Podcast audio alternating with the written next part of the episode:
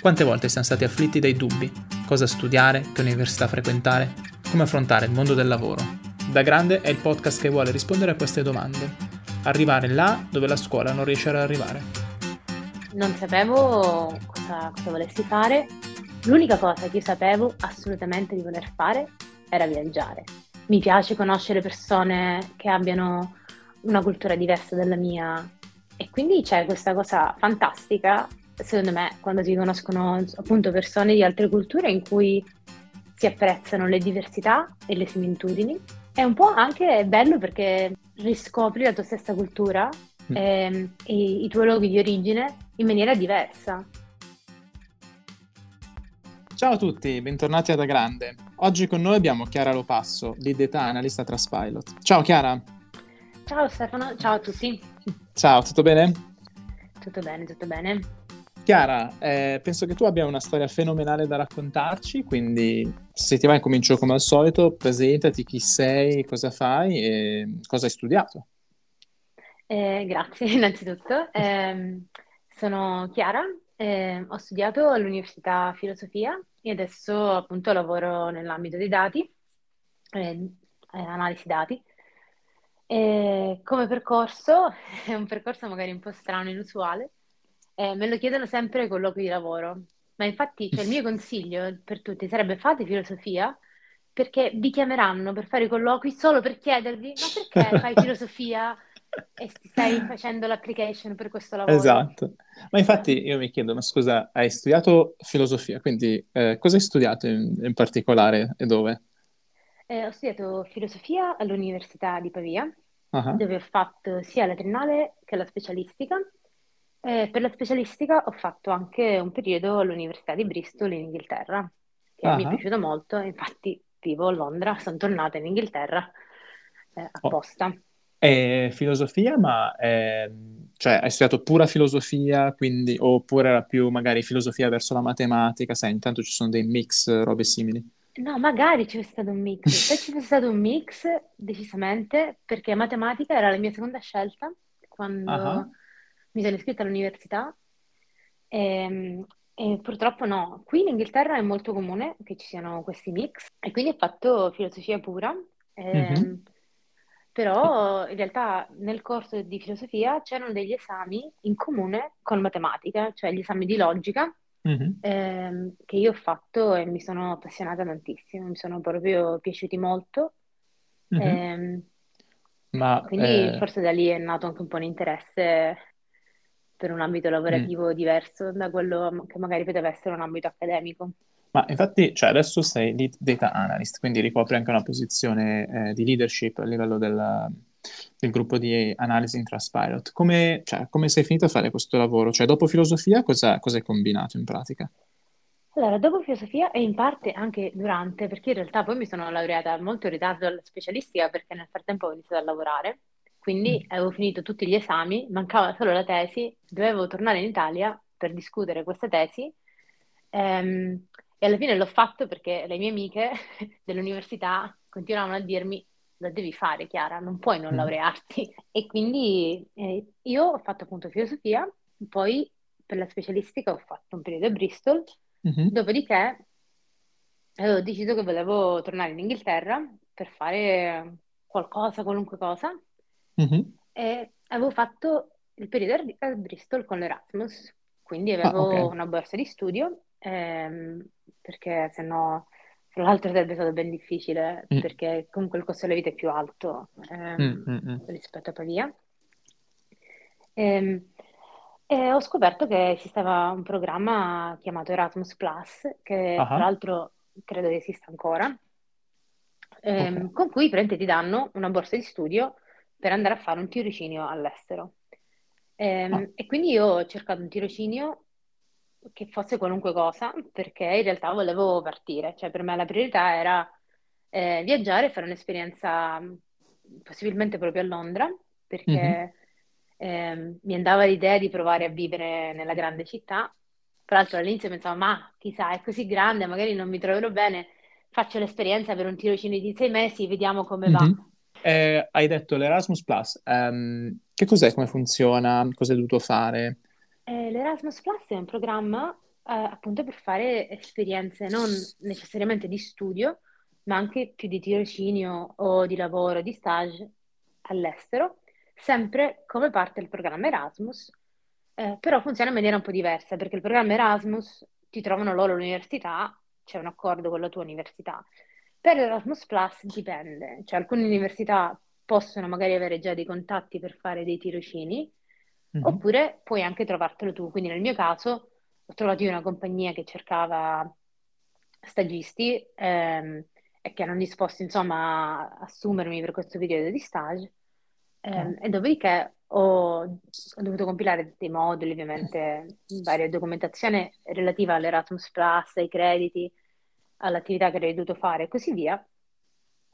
Hanno dovuto compilare dei moduli anche loro, quelli che mi hanno assunto, e, ehm, e dopodiché mi hanno insomma approvato come parte del mm-hmm. progetto Erasmus Plus e, e in cosa... una borsa di studio. Uh-huh.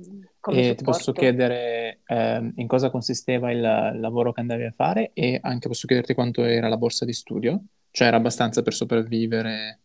Eh, quanto era? Non me lo ricordo, sinceramente. Mm-hmm. Eh, ehm, era abbastanza per sopravvivere più o meno, cioè se mi ricordo bene bastava, quasi bastava per un affitto a Londra, diciamo. Mm, ok. Eh, quindi no, non era tantissimo, Ok. ehm, però cioè magari se uno invece andare a Londra andasse in un altro posto sarebbe più consistente, perché poi questo è un po' un problema, secondo me, col- almeno ribadisco, le mie informazioni sono datate mm, più di Mhm. dieci anni. Eh, eh, però un, un po' un problema col programma Erasmus, secondo me, è che cioè, le borse a volte non sono mm. commisurate con le destinazioni.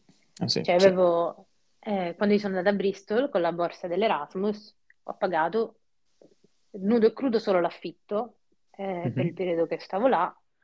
Eh, invece avevo degli amici che magari sono andati in Portogallo, dove avevano un appartamento tipo col balcone, vista mare, eh, io ero tipo in una palazzina tutta di appartamenti di studenti, eravamo in sette nell'appartamento.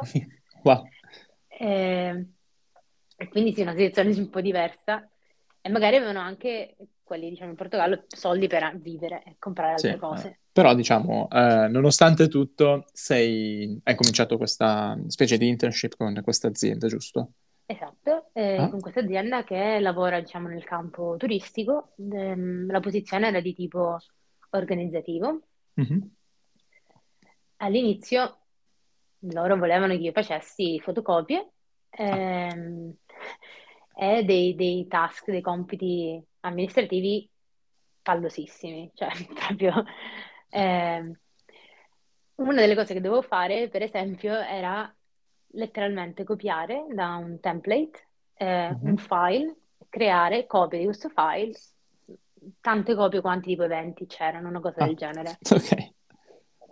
Sì, una cosa di una noia pazzesca. E quindi mi sono detto, vabbè, ma ci deve essere un modo migliore di farlo che per farlo manualmente. E così, insomma, cercando un po' su internet, ho scoperto che su Excel si possono, insomma, programmare delle macros in, in VBA.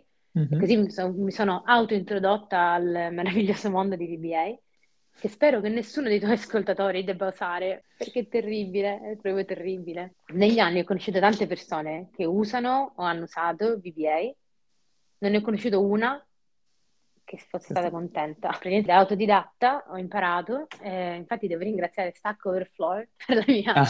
il mio inizio della mia carriera. E, ehm, e, no, vabbè, ho trovato poi dei tutorial, ho imparato un po' a codificare.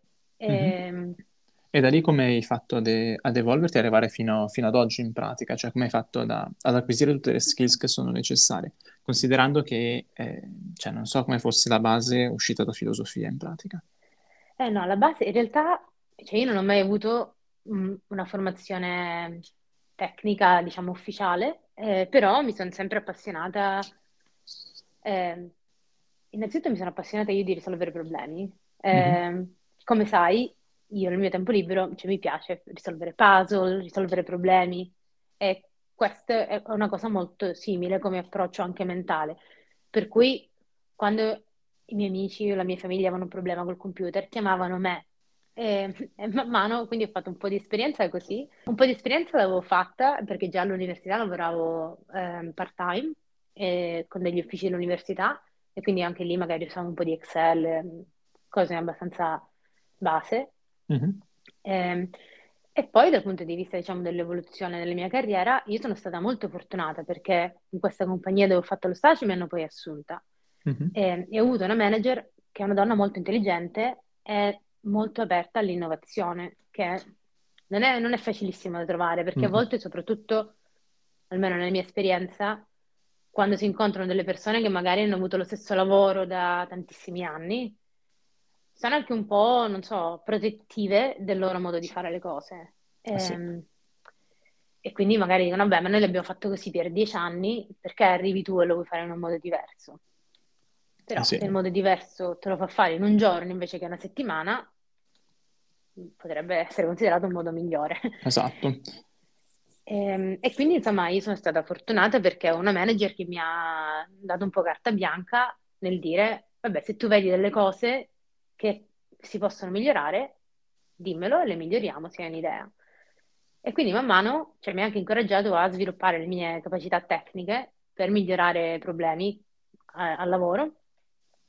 E quindi sono diventata abbastanza brava, insomma, mm-hmm. con Excel, eh, sia a programmare in VBA, ehm, sia a usare Excel e a creare, insomma, una serie di database eh, per i dati, e a mm-hmm. diciamo, proporre dei, dei, progetti per migliorare i processi interni. Eh, dopo un paio di anni lì eh, ho iniziato a lavorare per Expedia, uh-huh, eh, okay. dove all'inizio anche lì avevo un, un, lavoro che aveva più a che fare sempre con i dati in realtà, ma in una funzione più operativa e magari più di reportistica. E poi, sempre internamente a Expedia, sono passata a una posizione per il marchio hotels.com, che comunque è parte di Expedia, ehm, come proprio data analyst. Da lì sono diventata senior data analyst man mano e mm-hmm. poi sono passata a Transpilot dove sono lead. Uh-huh. Ma in questa transizione eh, immagino tu abbia dovuto poi a un certo punto imparare ad esempio Python o altri linguaggi di programmazione, no? Sì, eh, l'ho imparato principalmente da autodidatta, eh, quindi Perché, sì, sono... cioè, cioè, tanto di cappello. E, uh, cioè, se tu dovessi dare un consiglio a della gente che, a degli studenti che magari eh, stanno finendo il loro percorso di studi ma non sanno bene cosa fare, magari vorrebbero pensare uh, a un cambiamento totale, che cosa gli consiglieresti di fare? Cioè, in base a quello che hai provato tu? In base alla mia esperienza, eh, per me imparare Python è stato molto interessante, eh, sia perché è un approccio, diciamo, molto, molto intuitivo, secondo me, come linguaggio di programmazione. Eh, beh, sicuramente rispetto a VBA, poi ho visto un po' di R anche, e secondo mm-hmm. me Python è più intuitivo, cioè stai quasi scrivendo in inglese, è abbastanza facile, secondo me, come approccio, eh, e quindi quello, secondo me, eh, può essere una buona introduzione. Anche di, mm-hmm. cioè, internet è una risorsa fantastica e io ho imparato tantissimo. Eh, cercando eh, informazioni su internet, cercando tutorial, esempi. Ehm, e se qualcuno si volesse, volesse diciamo, imparare le basi della programmazione, il mio consiglio è di pensare a un problema che vogliono risolvere o a un progetto e vedere di mhm. farlo mm-hmm. in Python o magari in un altro linguaggio. Eh, non so, voglio imparare a programmare un gioco di... Eh, sasso, carta e forbice su Python, sì. come lo faccio? Mm-hmm, eh, sì. Perché secondo me avere, avere, un piccolo progetto aiuta perché ha un inizio e una fine, mentre magari dire imparo Python, cioè io ci lavoro ormai da tanti anni, se qualcuno mi dicesse ma tu lo sai Python, direi no, come lo so, no, cosa mi chiedi? E l'ho anche insegnato, cioè anche quando ero a Expedia per un periodo ho fatto un corso di introduzione alla programmazione in Python ma è una di quelle cose in cui non, non si finisce mai di imparare. Mm, Però avere un Chiaro, piccolo progetto, vero. secondo me, aiuta. E immagino anche quanto praticamente sudore e ore hai dovuto spendere per imparare tutto questo comunque.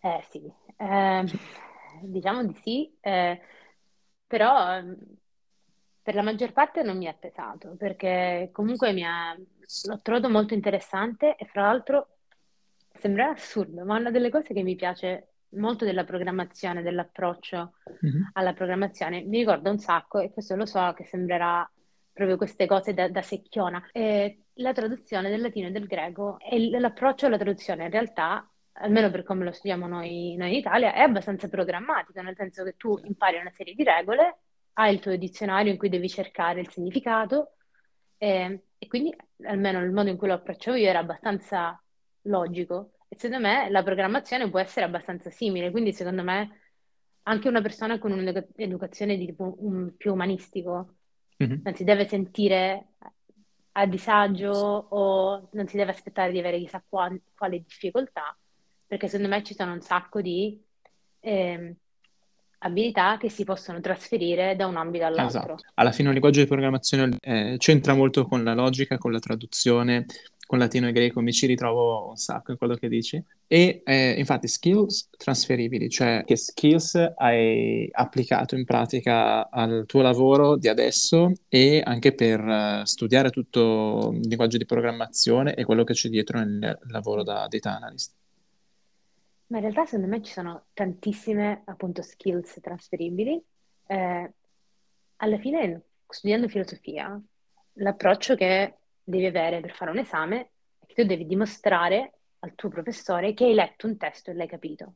Come si fa questo? Tu hai un testo che è enorme, abbiamo parlato eh, io e tu di Kant, mm-hmm. difficile, no? Difficile da leggere, difficile da interpretare. Tu stai lì, lo leggi, magari hai dei testi che ti aiutano, che ti spiegano delle cose, ma alla fine tu hai un blocco enorme di informazioni da cui devi estrapolare le cose chiave e comunicarle a un'altra persona.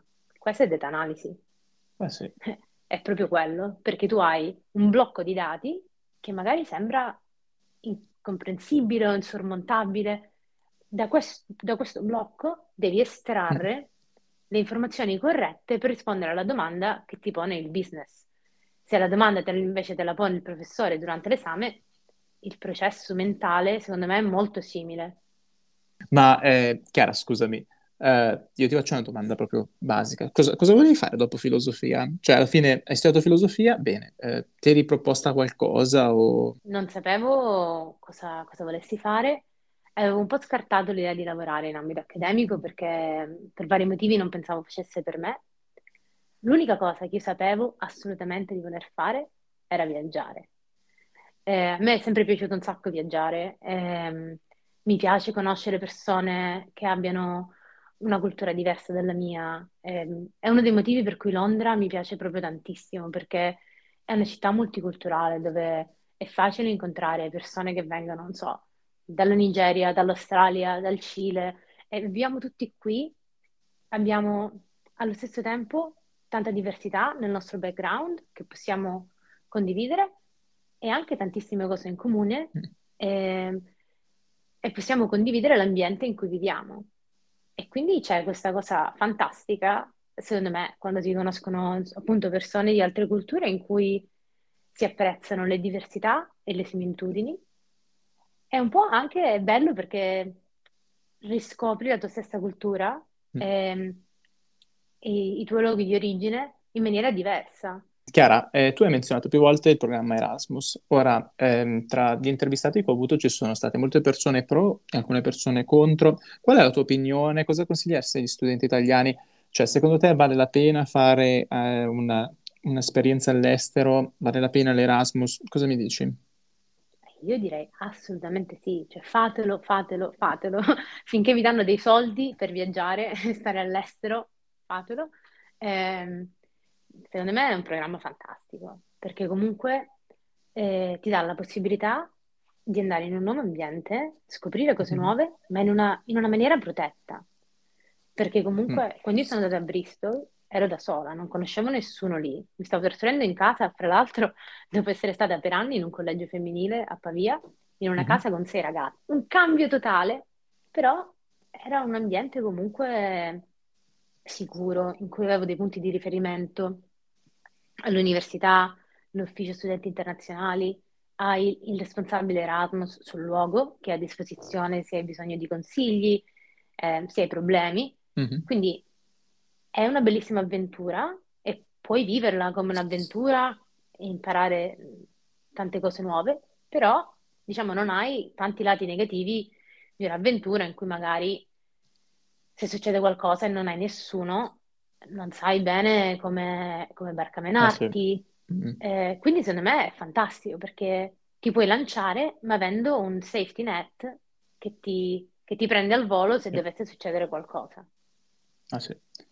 E Chiara, invece, tornando al, al discorso del tuo lavoro, eh, ci puoi dire un po' cosa fai effettivamente tu eh, giorno per giorno? Quali sono le tue, le tue sfide e cosa, cosa il business richiede da parte tua? Eh, allora, il giorno per giorno cambia mo- molto e questa in realtà è una delle cose che mi piace del mio lavoro, perché io mi annoio facilmente, lo ammetto, lo, lo- lo dico prima, Ehm, quindi se dovessi fare la stessa cosa tutto il giorno, tutti i giorni, non farebbe per me. E quindi in realtà quello che il business richiede da me cambia un po' a seconda del progetto a cui sto lavorando. Ehm, a volte si tratta semplicemente di trovare i dati giusti per la richiesta, eh, che sembra facile a dirsi, ma a volte non lo Mhm. è. Eh, anche perché a volte le richieste che arrivano arrivano da persone che magari non sanno neanche che dati abbiamo o cosa possiamo fare con i dati che Eh sì. Quindi anche delle domande che sembrano semplici, ehm, in realtà richiedono un sacco di lavoro e un sacco di preparazione. Per esempio, di recente il team legale di Trustpilot mi ha richiesto dei dati per un, per un caso legale, quindi tutto deve essere Mhm. molto documentato, molto preciso. Eh, ho detto, ci puoi dare tutti i dati che abbiamo sull'attività di questo user nel nostro sito? Mhm. E ho detto, forse, forse ve lo posso dare, ma noi ovviamente tracciamo, che ne so, anche le pagine visitate. Mhm. Quindi a volte la sfida è anche capire qual è la vera necessità della persona che ti chiede delle cose e cosa puoi fornire alla persona che fa la richiesta che riesca a soddisfare la richiesta nell'ambito sia del possibile sia di un carico di lavoro che sia fattibile. E poi come lead, diciamo, ci sono anche delle altre responsabilità, è un tipo di lavoro diverso, come per esempio la pianificazione dei progetti a cui lavorare con il mio team. E c'è anche poi da scrivere a volte un sacco di documentazione e via dicendo che io odio, che però è importante perché è importante per comunicare con gli altri, per dare una, eh, una overview chiara dei, dei progetti a cui sta lavorando, di cosa consiste un progetto e così via. Certo. E soprattutto a volte diciamo comunicare le cose chiaramente e poi a parte, eh, a parte questo, un'altra dei- diciamo, delle cose a cui mi dedico è essere sicura che il mio team sia felice il più Mhm. possibile e che vada tutto bene, che, che loro abbiano delle possibilità per svilupparsi, per sviluppare le skills a cui sono interessati. Quindi da un lato Ah, c'è il lavoro, diciamo, più analitico e proprio di analisi in cui hai dei dati e devi usarli per ehm, rispondere a una domanda. Ehm, e dall'altro, diciamo, c'è la parte organizzativa e mm. più, tra virgolette, manageriale del Eh sì. E Chiara, che colloqui hai affrontato per eh, arrivare a questa posizione, se posso chiederti? Ehm, come ti sei preparata? Cosa richiedevano? Cosa dovevi fare? Allora, per la mia, per questa ultima, diciamo, posizione, il mio ruolo attuale, ho Mhm. fatto diversi colloqui, quindi ho fatto una, una chiamata iniziale con una persona delle risorse umane in cui abbiamo parlato un po' del mio curriculum, ehm, del- della mia esperienza, delle mie aspettative. Ah, un tip per i tuoi ascoltatori è se potete evitarlo, non dite mai, proprio mai, qual è la vostra aspettativa per il salario, Mm. fatelo dire a quelli delle risorse umane. Quando ve lo chiedono, voi dite qu- qual è il tuo salario? Io non, non mi sento a mio agio a rivelarlo, ma fammi sapere qual è il range del salario della posizione e ti farò sapere se è adeguato oppure no. Quindi questo così è un tip. Soprattutto per le, magari per le ascoltatrici e più che per gli ascoltatori, è di mandare l'application per il lavoro in ogni caso. Cioè, tu vedi un lavoro che magari ti interessa, intanto manda il curriculum. Che può succedere? Non ti rispondono. Perché nella descrizione di un lavoro, statisticamente, gli uomini tendono magari a mandare il curriculum se in una descrizione, nella descrizione di cose che devi avere, caratteristiche, skills e via dicendo, ne hanno, che ne so, 7 su 10. Dicono, ah sì, dai, Vero. ottimo, mando. Le donne tendono invece a farlo solo se hanno tutto. Vero. Ed effettivamente io facevo esattamente così, proprio. Eh, quindi si dicevano, ah, non so, non ho esperienza con questo particolare software di No, cui boh. stanno... Allora non posso mandare. Per esempio, nel lavoro che faccio adesso, eh, il mio team usa Looker, che è un software di visualizzazione dati. Nel mio lavoro precedente io usavo Tableau, che è un altro software di visualizzazione dati. Non avevo esperienza con Looker, quindi io avrei automaticamente pensato, vabbè, non ho esperienza con Looker, quindi magari non lo mando il curriculum. Invece no, l'ho mandato, mi hanno presa lo stesso, sono qui da un anno, ho imparato a usare il nuovo software, alla fine, insomma, le cose si imparano. Esatto, esattamente, quello è il punto. Cioè, sempre provare e poi comunque un sacco di skills e di software si imparano durante il lavoro. E, Ma alla fine, secondo me, mh, io ho un po' cambiato punto di vista nel cercare lavoro, nel mandare il curriculum, perché la domanda che mi pongo non è posso fare questo lavoro oggi e adesso, è posso Mhm. imparare a farlo in Esatto. tempo ragionevole, perché non penso che nessuno in realtà si aspetti di assumere una persona e che questa persona immediatamente dal giorno 1 sia produttiva al 100%. In ogni caso c'è un periodo di apprendimento. Se io quel lavoro lo posso imparare, posso imparare a usare un nuovo software? Sì. E non è un ostacolo insormontabile, Eh, non è neanche esatto. un ostacolo, Anzi, proprio proprio mentre si lavora avrai tutte le challenges per imparare il nuovo software, i nuovi skills che richiede quel lavoro. E ehm, dopo questa chiamata iniziale con il recruiter, cosa, che altri step hai dovuto affrontare? Ehm, poi ho fatto una- un colloquio eh, con la mia manager, Eh, anche lì è stato in un certo senso diciamo simile a quello con la persona di risorse umane, nel senso che è stato proprio un colloquio magari più tradizionale, ehm, in cui anche lì abbiamo parlato del- della mia esperienza lavorativa, del mio curriculum, lei mi ha spiegato un po' ehm, come funzionava il team, il tipo di dati Mhm. con cui lavorano e così via.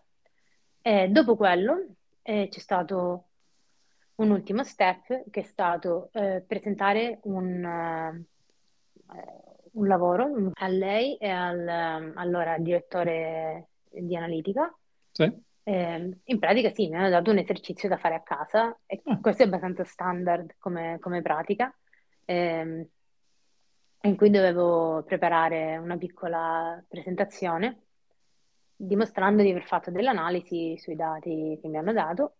ehm, che anche lì ti mandano queste cose dicendo, ah, ma no, è una cosa, non dovrebbero volerci più di un paio d'ore. Poi ovviamente io ci ho lavorato di più anche perché l'ansia da colloquio ce l'ho ancora, tipo fino a due minuti prima ero lì che dicevo, sono dritti questi grafici sulla slide, non è che non sono perfettamente allineati, però insomma ho fatto questa presentazione, è andata bene e poi subito dopo avevo un altro colloquio sempre con, con la mia manager, ehm, che era più attitudinale, in cui ehm, sì, c'erano un sacco di domande a cui rispondere con la classica formula STAR. STAR sarebbe Situation, Task, Action and Resolution o Result.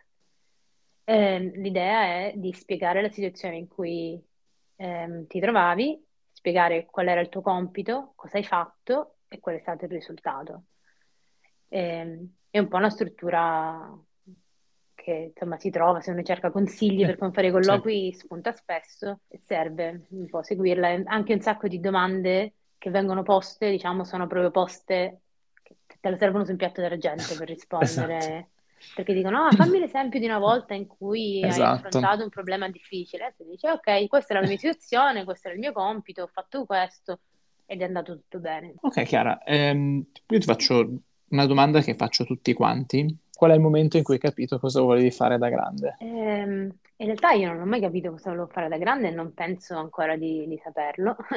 L'unica cosa che io ho saputo po' da quando ero, diciamo, adolescente di cosa volevo fare da grande era viaggiare, perché è una cosa che mi ha sempre affascinato tantissimo. Ehm, e per me è stata una priorità, quella di esplorare, partire a ogni, ogni opportunità e incontrare quanto più persone possibili con eh, delle storie diverse, eh, sì, imparare dalle loro storie, dalle loro culture, vedere posti nuovi, posti, so, in cui la gente vive in maniera completamente diversa.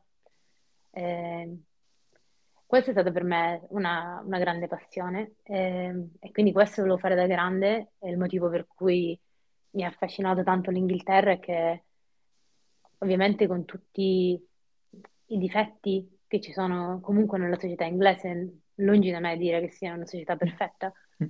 soprattutto in una città come Londra o anche Bristol, è molto aperta, molto multiculturale come società e quindi questo mi ha, mi ha affascinato molto. E in più il mio lavoro è interessante, almeno a volte, perché appunto mi piace risolvere problemi, mi piace risolvere un puzzle e quindi lo affronto in questo modo. E adesso, ancora di più di prima, è possibile farlo da remoto. Per me è proprio impagabile il fatto che io magari prendo il laptop, lo infilo nello zaino, per una settimana vado a lavorare a casa dei miei amici in Norvegia questo per me è proprio la, uno dei vantaggi più grandi del mio lavoro. Bello, bellissimo. Grazie mille Chiara, è stato strabello fare questo percorso da filosofia data analyst a colloqui di lavoro. Ti ringrazio un sacco, come penso i nostri ascoltatori, e ti auguriamo in bocca al lupo e buona serata. Grazie mille Stefano e grazie a te.